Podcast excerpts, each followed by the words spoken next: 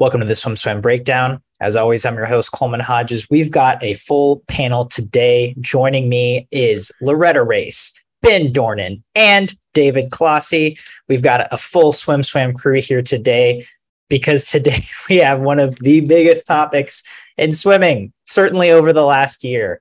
Holy David Popovici. Uh, what a week this dude has had. I think we've all written at least one article or video about what he's done over the past uh, week, certainly over the past couple months. 46 86 100 free world record, uh, 142.97 textile world record, and the 200 freestyle.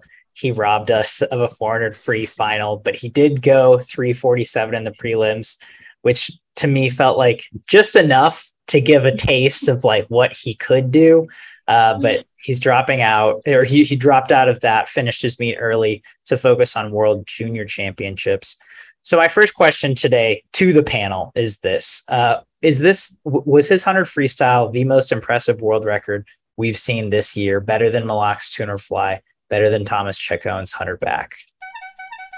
I'm saying yes. Um, for me, it's primarily because of his age. Um, because it's typically you know, I was looking at the ages of other, you know, world record holders, and Cielo was 22 when he made it 46.91. Okay.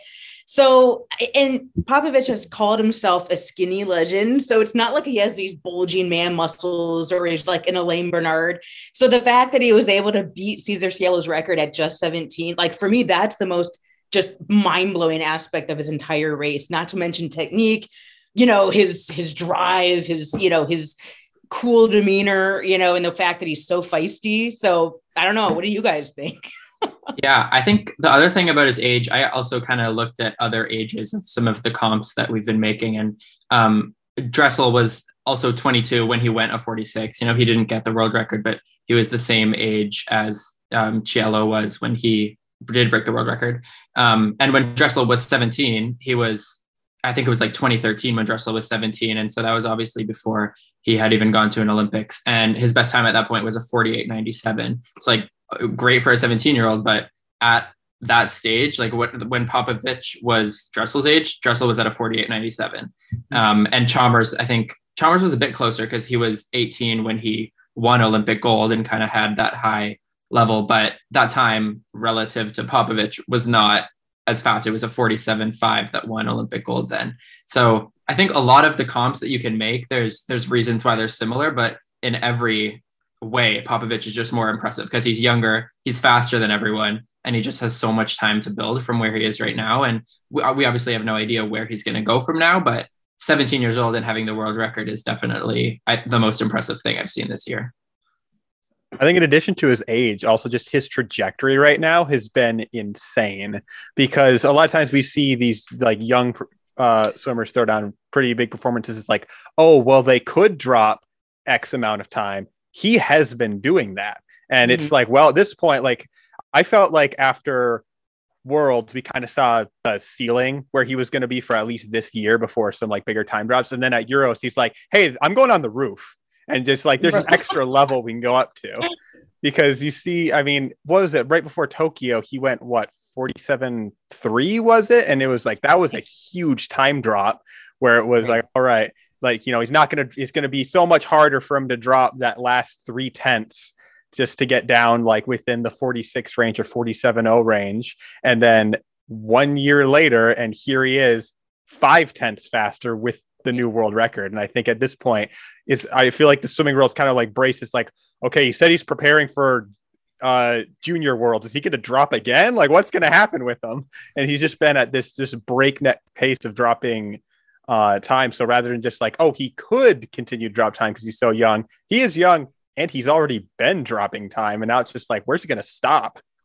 Right. Yeah. Well, and it's also like his 142 9. I mean, if it wasn't for Biedermann, like we'd be talking more about even. I mean, that was atrocious. That was like, I'm so glad Braden's actually not on this podcast because he would totally give me hell. Because I'm like, we're not going to see a 143, and I was right. We saw 142. But seriously, if it wasn't for Biedermann's insane world record, I think we'd be even talking about that, or even the fact that you know he didn't go 46 in the in the 100 free. That kind of edged it because it's the world record, but the 142.9 is just freaking insane. Insane. So, with that, uh, we're going to turn it over to sink or swim for the rest of this breakdown because we've got such a big panel and because we've got so many topics to cover. First off, uh, David alluded to it. Popovici is going to Junior Worlds, his fourth major championship meet of the year. He's been to World Champs, he's been to Junior European Champs, he's been to European Champs. Now he's rounding it out with Junior World Champs. Will sink or swim? Popovici will break another world record in Lima, Peru at the 2022 World Junior Champs. I'm gonna sink it. Oh yeah. I we'll follow I think lead. that I would be uh I would I would expect him to if he was gonna break a world record, it would probably be that 100. I can see him getting that, like just taking a one one hundredth off more likely than he can get down below a 142. I think that 142 is definitely, I mean, like who knows what Popovici will do in the future. Like it, it, it could happen. I don't think it's going to happen in a few weeks at his fourth um, international meet of the year. Um, so I'd say if if it was going to be a swim, I would say we'll see him get another hundredth or two one hundredths off the 100. But I don't know. I I can see him going a 47 low maybe, and that that will be not impressive anymore, but still extremely impressive to see him go a 47 low. Um, so I'm gonna I'm gonna sink it. I think I'm, I'm also going to thinking sink it. also. Yeah. Yeah, go for it. We're saying the same thing. Go for it, David. I think just because it's because he was he scratched the finals of the 400 free, and he said because he was focusing on uh, World Juniors, and for me that kind of telegraphs that even though he's going to be in an insane form, where if he hadn't just gone a 46-8, we'd be like, wow, he's going crazy, is the fact that it kind of simplifies at least a, a, the slightest amount of fatigue, which you know is it going to stop him from going 47 low? Probably not. Is it going to stop him from going 46 85? It might. But I say that knowing that every time I've doubted Popovici, he's blown by expectations. I wasn't expecting best times at this meet, and he just blew right through that. I was expecting him to add time in finals when he got his world record because that's what he did at Worlds. Turn that one around. So even though I firmly believe it's a sink, not going to be super surprised if I'm wrong on this one, just because he seems to live to defy my expectations. Yes. I, I'm sinking in it as well, only because it's like, how does Popovici top Popovici? you know, it's just like crazy at this point. So I'm sinking in it as well, but I'm with David. I mean, it's like a soft sink, you know? Well, and the the crazy part is that we've seen David, or we saw David last summer, kind of take on a similar schedule. He had like three big championship meets in junior, Euro, Euro juniors, Euro champs, and then the Olympics. And he, I think he went a best time at every one of those meets at a different point in a different event. so it seems like as he goes, he can do all of these championship meets really well and be right near his top form or on top form at all of them, just kind of in different things. And so, w- but with a fourth champ meet of the summer, I'm sinking as well. I just, I can't see it like for 40 going 46 twice. First of all, no one's ever done that in history. Uh, second of all, let alone at the same meet. And third of all, it's I mean, he's just changed the game entirely because that was a time that was so unattainable by so many people. As you guys said, he did it as a 17 year old kid. But yeah, I just don't see him being on top, on that top form in the 100 or 200. I think he's probably going to go there and swim a 50 and go best time in the 50. If he swims a 400 free, which swim fans everywhere want now, I think he could go best time in that, you know, 346, 345.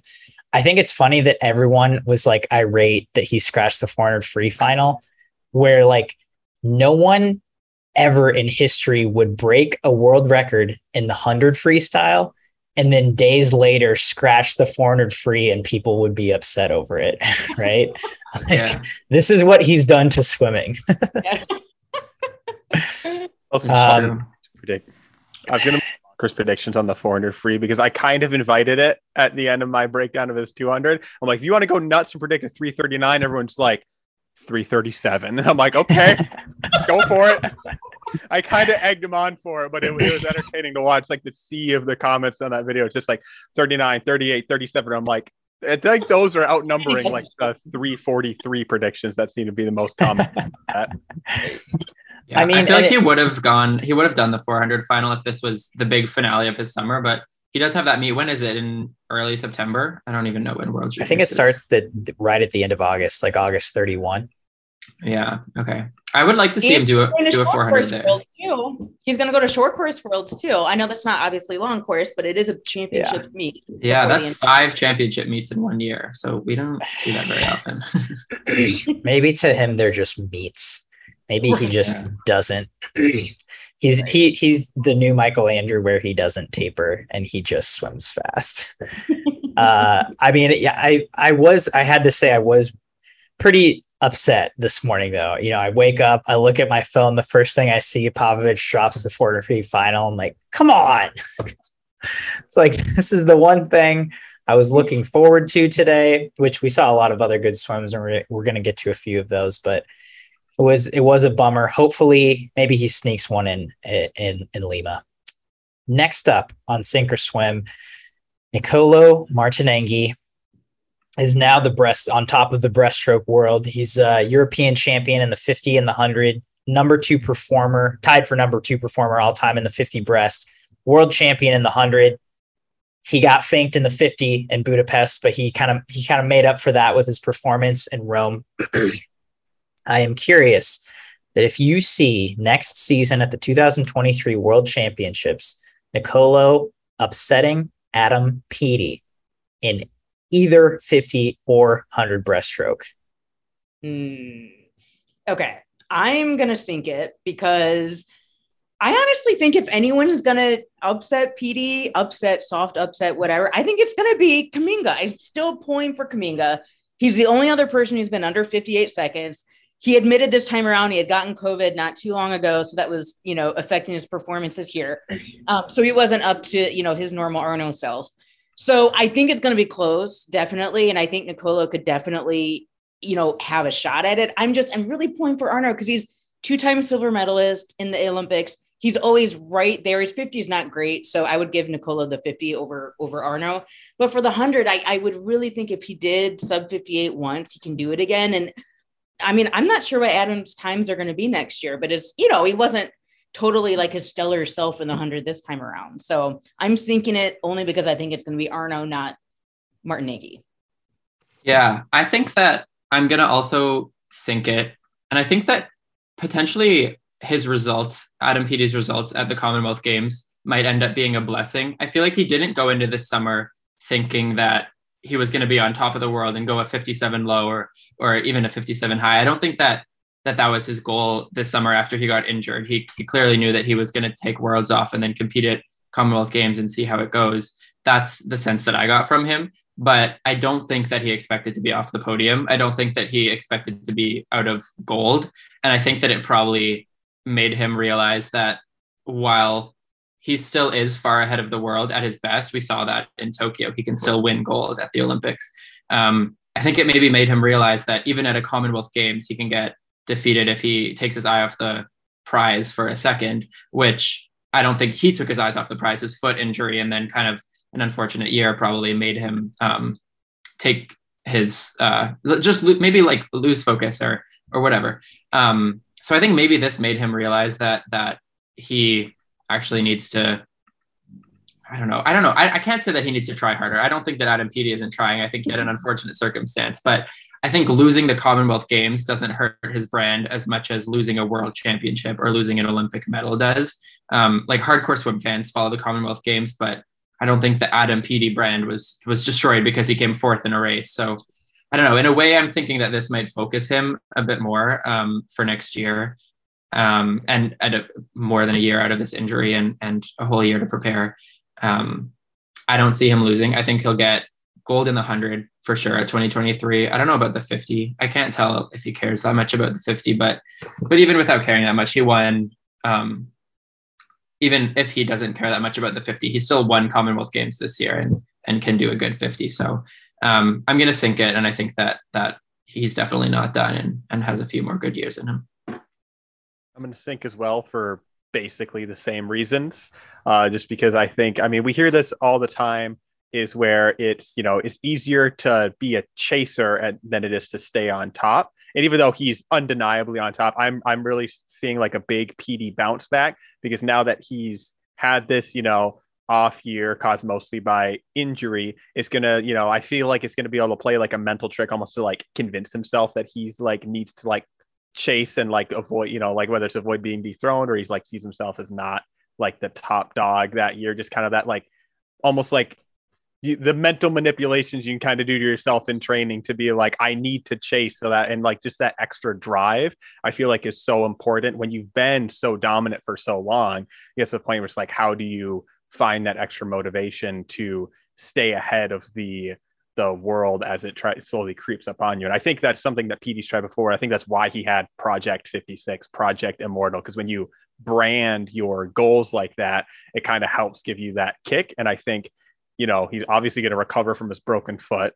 And I think that like extra motivation from, you know, missing the podium at Commonwealths, I think that's going to uh, energize him to go back to kind of what the swimming world has come to expect from from Peaty in 2023 and 2024. So I'm thinking at.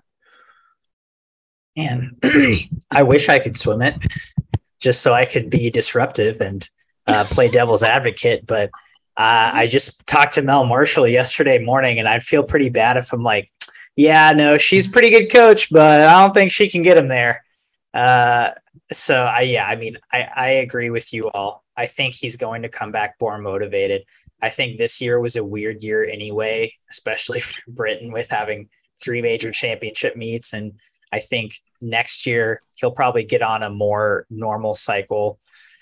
I think she's I think she might have said he's going to short course worlds, which is pretty exciting. Whoa. He did. Um, I did ask her about like the his his focus of long course and how he's kind of shied away from short course in the past. And her first response was, he was he was built for long course you know he was not built to start and to turn his starts and turns are terrible and we have gone through so much pain and sweat and blood and tears to make them like pretty good and Uh-huh. so that is not his forte his forte is swimming um, and so you know that's just kind of been the focus and that's been where he's been so dominant obviously but it'll be super fun to see him race in that short course pool but i think if he's in the pool, then he's going to be super motivated. I think if he wasn't where he needed to be motivation wise, he'd probably step away. And he's on vacation in Greece now. So I think he'll come back refreshed, probably top the podium. But it was fun to think about. Nicolo had a great European championships at home in Rome,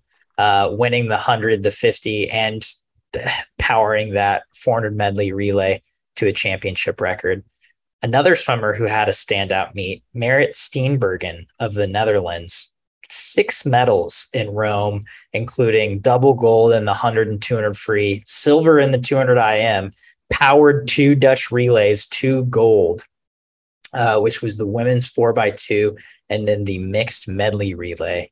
Uh, do you see her kind of stepping in for the Dutch after Ranomi and Femke's retirements and bringing those Dutch relays back to prominence on the world stage moving forward, as in, let's say in the next two years at Worlds and at Olympics in 24, do you think she can uh, be the anchor for those relays to win a medal on the global stage? I mean, I've been covering Marrit since 2015. She was the breakout star of the European Games, um, and she was throwing down some of her fastest times that long ago. So she's she's one of those like natural talents. She truly is, and she took a break from the sport. Finished her studies, or at least like part of her studies. So you know the fact that she's back and she's kind of rocketing back up in terms of the, that speed. I think her PB.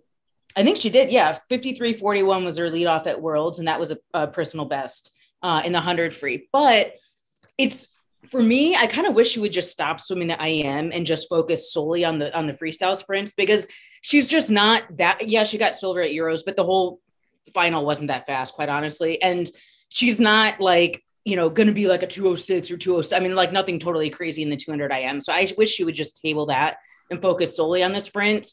But the Netherlands, it's going to take more than just Marrit. You know, obviously, two huge powerhouses, like you mentioned, retired. So maybe Marrit can kind of be like the the catalyst, I guess, for like a resurgence. But it's going to take more than her to to have that much of an impact on the Dutch relays.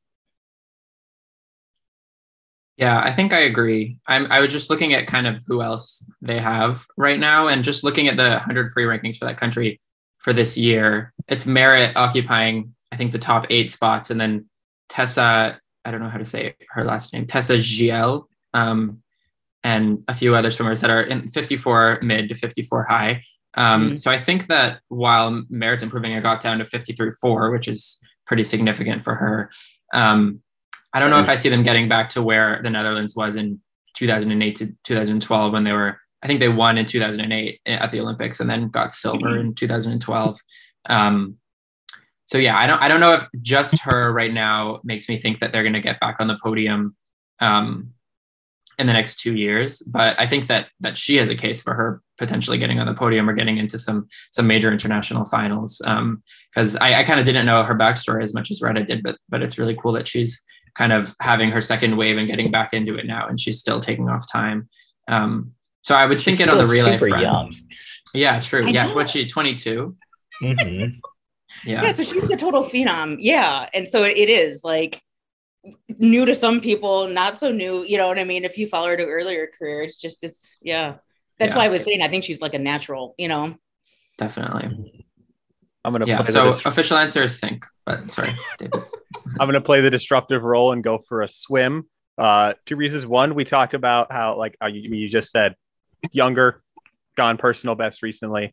There's some room, especially you know after kind of like you see as swimmers kind of like when they have time to kind of like refocus on the sport, then that kind of opens up the door for like big drops um, and improvement, continued improvement. So I see that helping out, but also you mentioned her being a catalyst. I think she's going to give the most important thing, and that is hope that we have the chance to medal. And then the other three legs, whatever that winds up being, is going to that's going to be their motivation when they're training. That's going to be their motivation when they're at a competition because now they have this one key player they can rally around, then they're going to be able to try and bust uh, through uh, back onto that podium. Uh, I think it, it kind of reminds me of Britain's uh, medley relay, how they kind of at trying to get that gold medal at the Olympics. I mean, you saw James Guy scratch out of the 100 fly in order to try and get that gold medal because they wanted everyone to be firing on that. I could see a similar situation where uh, other components that relay, like we need to go in on a relay. If they're able to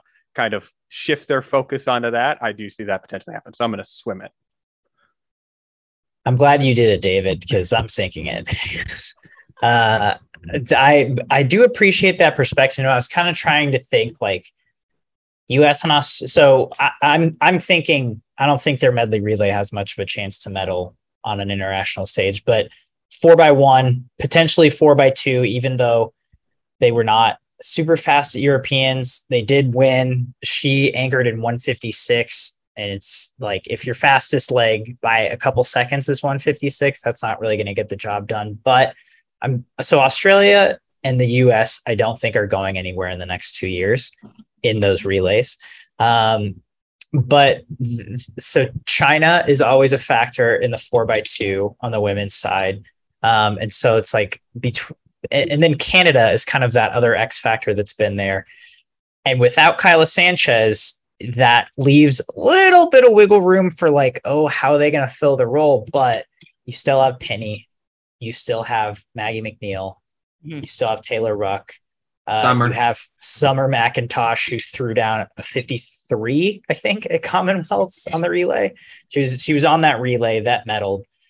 So like her speed is coming. She's obviously great in the tuner free. So it's like there, the, I don't think there's enough room to see them wiggling their way in there, but I would obviously love to see it as a as from the disruptor perspective. I think that'd be awesome if the Netherlands could find their way back on that podium uh, and kind of rally behind this second coming of Steenbergen.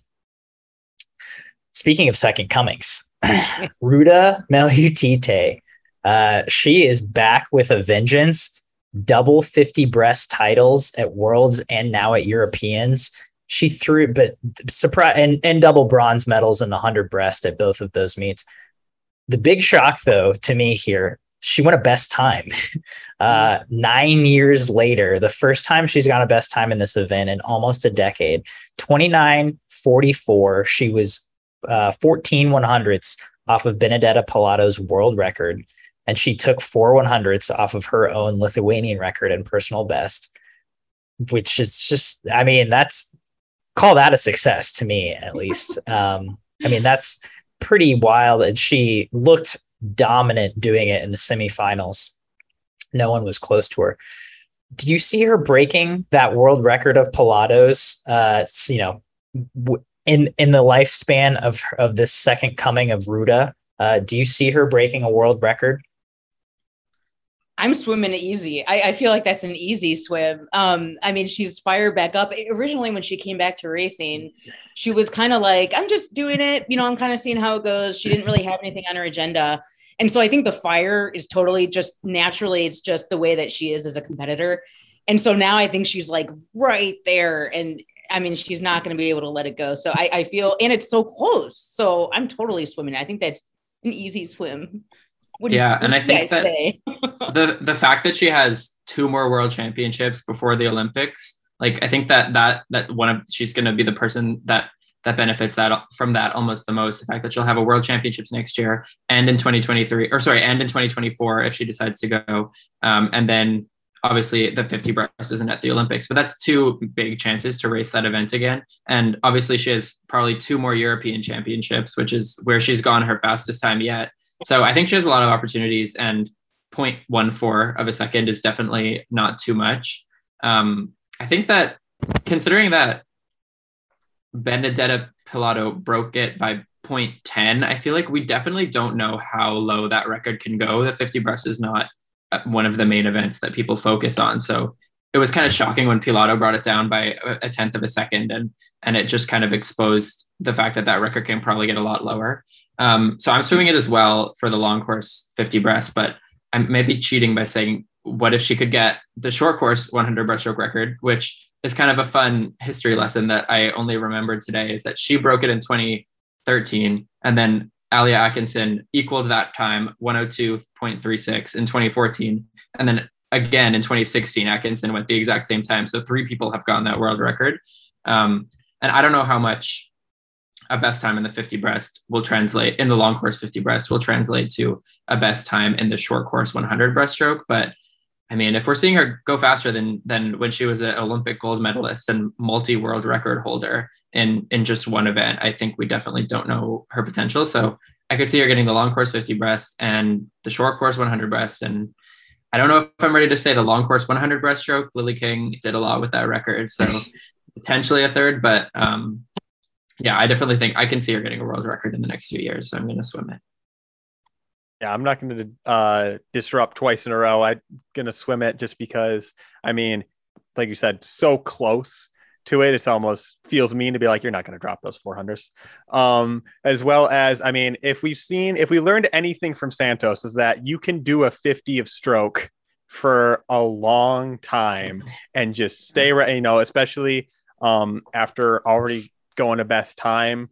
Um, you know, there's, in you know 50s in general there's so many little things that you know you can just like tune up whether it's whether it's even i mean that's something that you could make up on just reaction time. I don't know if the reaction time wasn't that swim but if you know she was a little sluggish off the blocks just you know tune that up. But also i think in the the past um because how how old was her her previous best? Nine years. Nine so years? 2013 i feel like um in swimming we've seen a lot of improvements in like sprint training and like understanding that in the past nine years. So I think if there's one, you know, just in terms of uh, incorporating a lot more power rather than just like, you know, like, okay, you got to do 10,000 meters a day and, you know, just like constantly, you know, even though you're training for 50, you still got to keep up that insane uh, volume. I think we've seen a lot more improvements when it comes to sprints. So I think if there is something, especially um, I, I, don't really know her training background, but if that, you know, something, uh, if she was used to like uh, just not as much like power work, and she's been getting that in most recent years. I think that's something that's really going to make it easy to just take uh, little jumps forward to get that that 50 world record. Especially because I feel like that's something I feel like we're going to see a lot of um, people coming close to that world record time in the next couple years. I guess in the next three because you can't count the Olympic year because no one's really going to be focusing on it that year. But definitely next year, I think we're going to see a really fast 50 breast field. So swim in that. So one thing I loved about the announcers of the European Championships, which is not much, they were kind of critical of a lot of the swimmers, but they did mention the fact that uh, before before her comeback, Ruta was training at Plymouth with with the same coach as Ben Proud in the UK. And so she actually does come from a history of of uh, really focusing on starts in the first 15 meters, which I found pretty interesting and made sense for what she did as as a as a younger swimmer. Um, but you can kind of see that carried over to now, where her start is still pretty excellent. Her first, she's uh, usually ahead uh, by the first 15 meters, and so I'm swimming it as well. Uh, I just had a conversation with Ruta as well. Had never interviewed her before, but she oh, so cool she dove into all kinds of stuff. Um, she talked a lot about uh, her her past and just her the early days of her career, how she developed an eating disorder, how she mm. was not mentally healthy, um, and then eventually how she kind of came, overcame all of that, or or is currently working on a lot of that, um, just in terms of developing those healthy habits, both uh, physically and mentally. Um, I think the time out of the water, she had a two year doping suspension for missing tests. She did not test positive. Um, and that was kind of, she figured, even she was like, okay, this will just like be my retirement. And then ended up coming back because if you win an Olympic gold medal in Lithuania, you get like a stipend forever.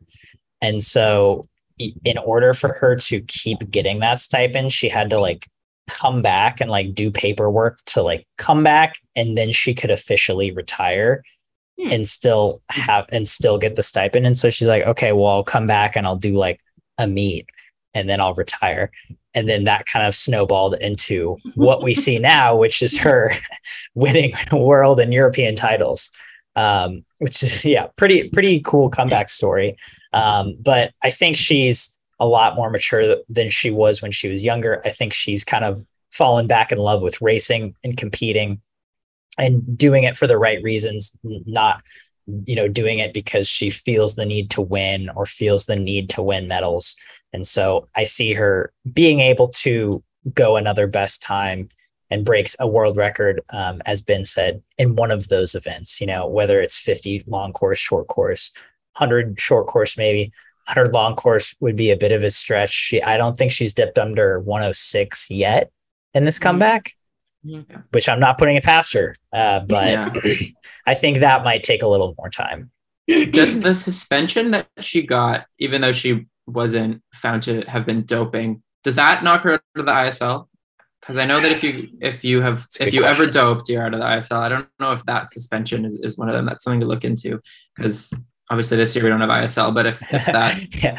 lovely ISL league ever comes back, back then I think it would because it would. If you look at because I think it's just if you served a suspension because I think that's the basis on which Lochte mm. would have been disqualified from it because he was never, you know, his suspension oh, was yeah. never for a substance. It was just for the method you took it well, with. Okay, yeah, I'm uh, he yeah. I mean, it was did... just because he took it through IV rather than like what he was taking. Well, I thought it was because he hmm. went over a certain amount.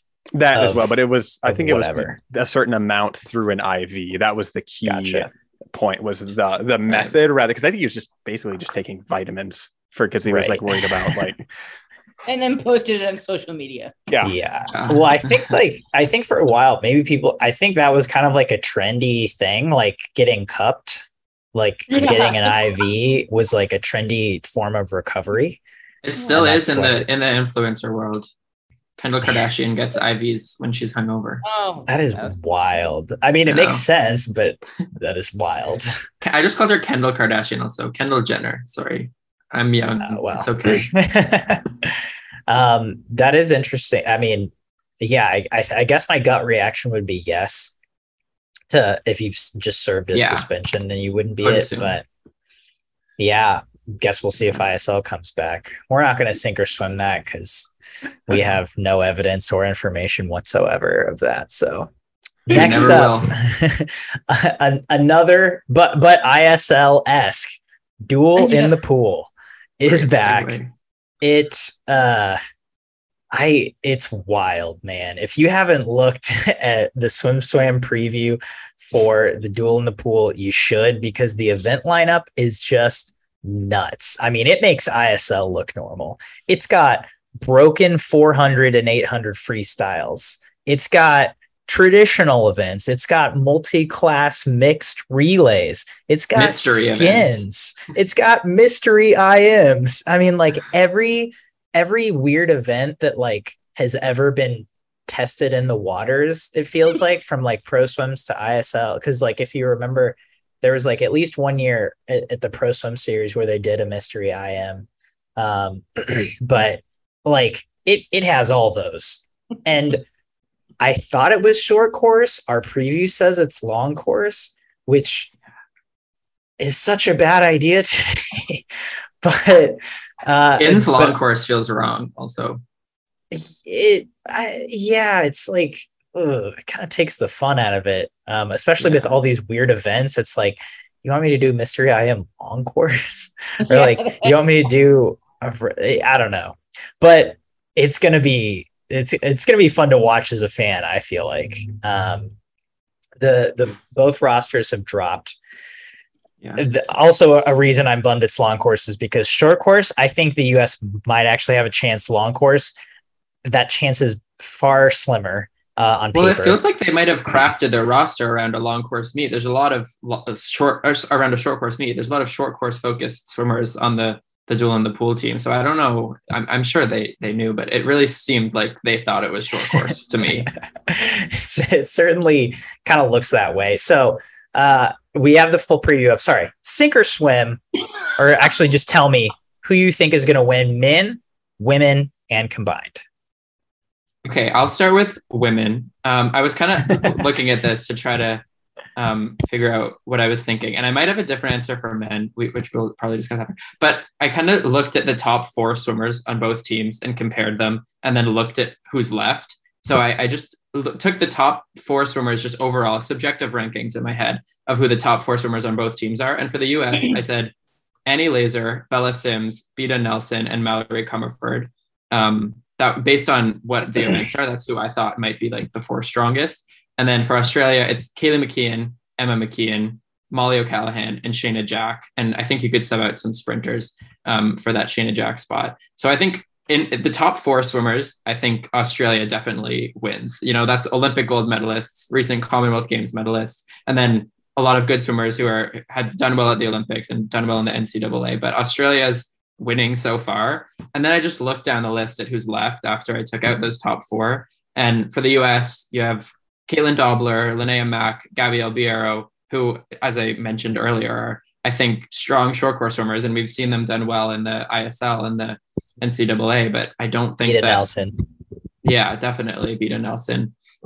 I don't think that they're going to go up against the next tier of Australians, which is Meg Harris, Brianna Throssell, Maddie Wilson, Lani Pallister, Jenna Strauch, like Chelsea Hodges. I just think Australia on the women's side clearly has the depth. And I just looked at it that way in terms of tiers. And it was really clear to me that Australia will probably win on the women's side. So I'm going to say Australia for the women. Um, I don't know if anyone else wants to to say what the men is or what, the, what they think about the women. Yeah, let's. I mean, it's pretty easy. I think we can. I'll just ask any other perspective from the women's side because it seems pretty one sided. You went through point by point everything that I had in my head. So yes, I think us uh, the on the women's side advantage strongly in Australia's favor. Yeah. Yeah. Uh, so turning to the men, I think it's much, much, uh, much more even, even maybe US dominant on the men's side. Uh, what do we think for this one? Loretta, can you I- start us for the men? Yeah, I mean, for me, it's it's like being okay. I'm a total admitted Aussie fan. Okay, so like James Magnussen, please unretire. Okay, but the men's 5100 on the Australian side is like really actually weak. I mean, it's actually pretty weak. So you're looking at, you know, you have Michael Andrew, you have Ryan Held. I mean, so even just, and I know there's going to be that some of these off events, which I honestly, think will kind of level the playing field a little bit. But number one, my my comment on this is it's going to be, I think, the U.S. men primarily because of the sprinting. Um, but just on the whole, I love the marketing campaign. Like I I don't know if you guys saw Swimming Australia today, but they were like, USA has like this tortoise as their mascot. Like, I just think it's funny. You know what I mean? Like the back and forth. But the other thing is they need to do t-shirt relays. I'm so mad there's not t-shirt relays of all things. They didn't add that. So anyway, so yeah. So men, I'm giving the edge to the USA, but I don't think it's going to be a total throwdown smackdown. I think it's going to be a little bit closer, but still giving the edge to the US. I, I definitely agree. Yeah, I agree as well. Just because, I mean, especially in the sprints, it's very uh, um, level towards the the U.S. over Australia, as well as I think the interesting thing for because um, we don't have lineups, we just have the or sorry, we don't have um, entries, we just have the lineups. Um, is there's a thing where it's like you have some highly versatile swimmers on on the USA team where you have uh like you know the big ones that stand out are Michael Andrew and Shane Casas is in a perfect world where you could use them in every single event and they would go their ideal time it's much more strongly in the the US's favor. However I think it's on making sure you can manage their load properly. And especially I mean we've seen in ISL Michael Andrew try and take on a really ambitious program in a really condensed meet and it doesn't go super well because it's really hard for anyone to do that. Um, and so i think if the the key for the us and making sure they can hold on to their advantage is making sure that they can tactically deploy their um, their really versatile stars and manage the programs. So that way they don't get burnt out by the end of uh, day two. And then especially if they need to supplement those weird off events that no one can really know what's going to happen going into it. Because I don't think we have a huge amount of uh, it, prior uh, basis to analyze a mystery IM yeah, I think uh, in the comments, people were saying, like, oh, I mean, they're only going to swim like four or five events per session, which it's like people in ISL did not swim that many events in a session, you know, and it's like, and they were two hour sessions. It's like that is a lot of, you know, even if you're swimming three events in a session, which it seems like these will be, be probably between two and three hour sessions. I'm guessing they're they're cramming a lot of events in there and including a lot of skins. Um, so I'm curious as to how that's going to work, but it's it's a lot of swimming, and I think uh, the the load management will be really key, um, which is why I'm pretty excited that Dave Salo is US's head coach. He has experience with the ISL from the Tokyo from head coaching at Tokyo Frog Kings, so he kind of knows how to do this. Uh, personally, I think Michael Andrews should just swim all the 50s and then uh, kind of sub in everyone else as they go. You know, it's like we have Ryan Held, who is actually a really good 50 butterflyer long course, 50 backstroker long course. Um, we've got Justin Ress, who can do freestyle and backstroke on the men's side. Shane Casas, as you mentioned, can pretty much do everything. Um, maybe not breaststroke, but who knows, maybe. Um, and then like for the longer events, we've got Trenton Julian, we've got Chase Kalisz. So it's like I I like how the men look or how the U.S. men look. I think they will take it on on their side. Um, and again, I think that load management will just be kind of key. So then overall, who do you think is going to win this thing? Also, I'm, do we even well, know how it's going to be scored? I was just about no to idea. oh, I'm just going on paper, and I'm just anecdotally saying I think Australia is gonna is gonna get the edge that's just me kind of saying, okay, if everything was kind of point value, kind of roughly the same, that's what I'm going with. And they're on their home turf, and they have Cody Simpson. You know, maybe he'll do like a halftime show, or you know. God, that would be awesome. That would be cool. That's gonna tire him out for his events, though. That's true. Good, right? If you're a US fan. so I'm I I'm just gonna be toxically optimistic on this one topic. What's I'm new? gonna say I'm gonna say the U.S. and it, I, I think there's a few factors that kind of weigh for and against that. Number one, obviously, the U.S. team had to make the trip to Australia, and that's a hard adjustment no matter what. it's a huge travel. That's a huge time difference.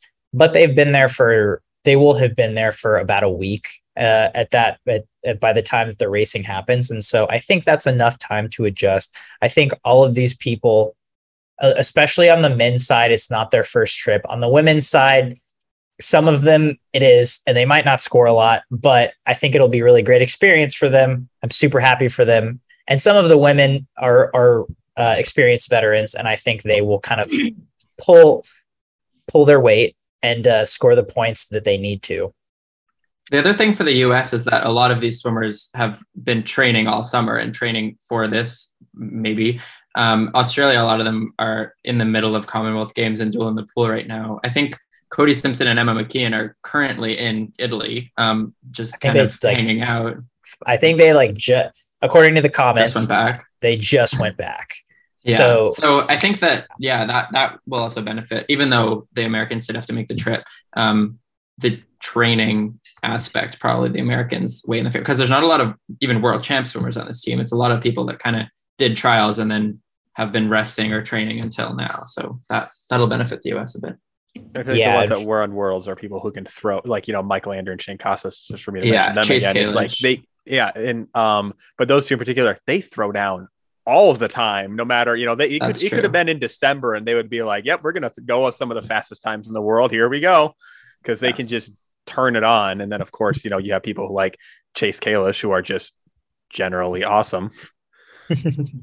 I, and I think the a lot of Australia's bigger dogs, Kaylee McKeown, Mollie O'Callaghan, uh, Matt Temple on the men's side, you know, it's like they were at Worlds, they did Worlds, they did Com Games, and so it's like they're kind of coming off the heels of, of a double championship season. And uh, I'm thinking they're at least a little tired, and so maybe they will be fatigued. Maybe they might, may not perform as well as we would have expected them to. So, US has never lost this meet, and I think they can pull a W this time. uh, David, Ben, what do you guys think? I do Who's gonna think go with the US? I for for me, I feel like a huge thing that is that obviously we said we don't know is the scoring because it depends on how you distribute the scoring points. Is could be something that really winds up mattering because you can either it depends on how big of a bump you have. Triple or- points for skins. but not even that. Just like what the the um the breakdown is like. You know how big of a first place bump there is. Like you know you give you know like for example like in uh high school versus college dual meet scoring the only difference is that in college it goes from six points to nine points and then suddenly you can't win events without actually winning the event um so it depends on if you're able to, you know in terms of overall I scoring and the mean. momentum of the meet well yeah that did sound like a really uh Can't win if you do don't win.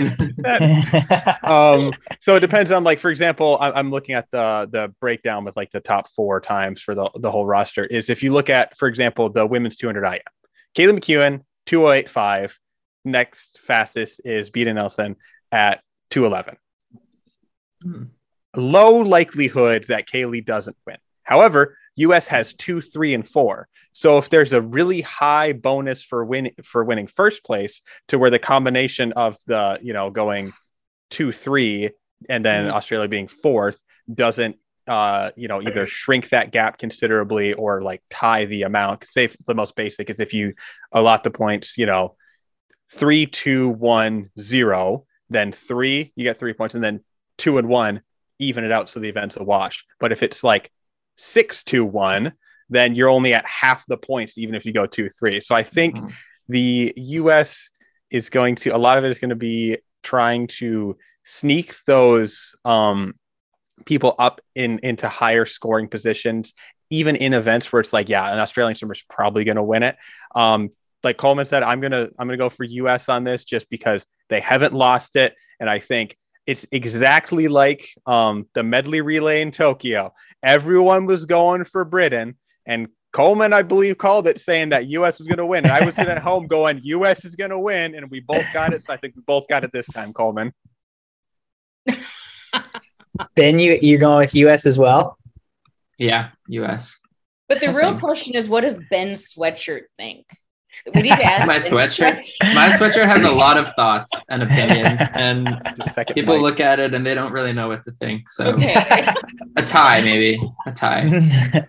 That's a all I want out of this meet is is a tie because as, as tradition states in Duel in the Pool past, it comes down to a mixed medley 200 medley relay, which if they do that long course will be super weird, but I'm all about it.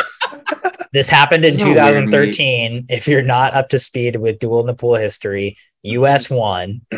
Okay. Uh, it was in Glasgow. Um, we were racing the European All Stars at that time, but yeah, so it's happened once. I hope it happens again. Uh, if there's jackpots, I, that would just add even more craziness to this meet. Can I just use All this also as an opportunity to brag about the fact that the very first time we heard about Duel in the Pool, they were saying Ledecky versus Titmus, Chalmers versus Dressel, and I called it that neither of those were going to happen, and I ended up being right. and now none of those swimmers are swimming. None of it, none, no, the four people that were top billing are not going to be here. Yeah. Oh man. Good thing we brought Duel in the Pool back. Um this is this has gone a little long, so I'm gonna call it there. This has been the Swim Swam breakdown. Thank you to our Swim Swam panel for joining us today. Thank you to our audience for listening in. This is the Swim Swam breakdown. Tune in every week for your week's news in swimming.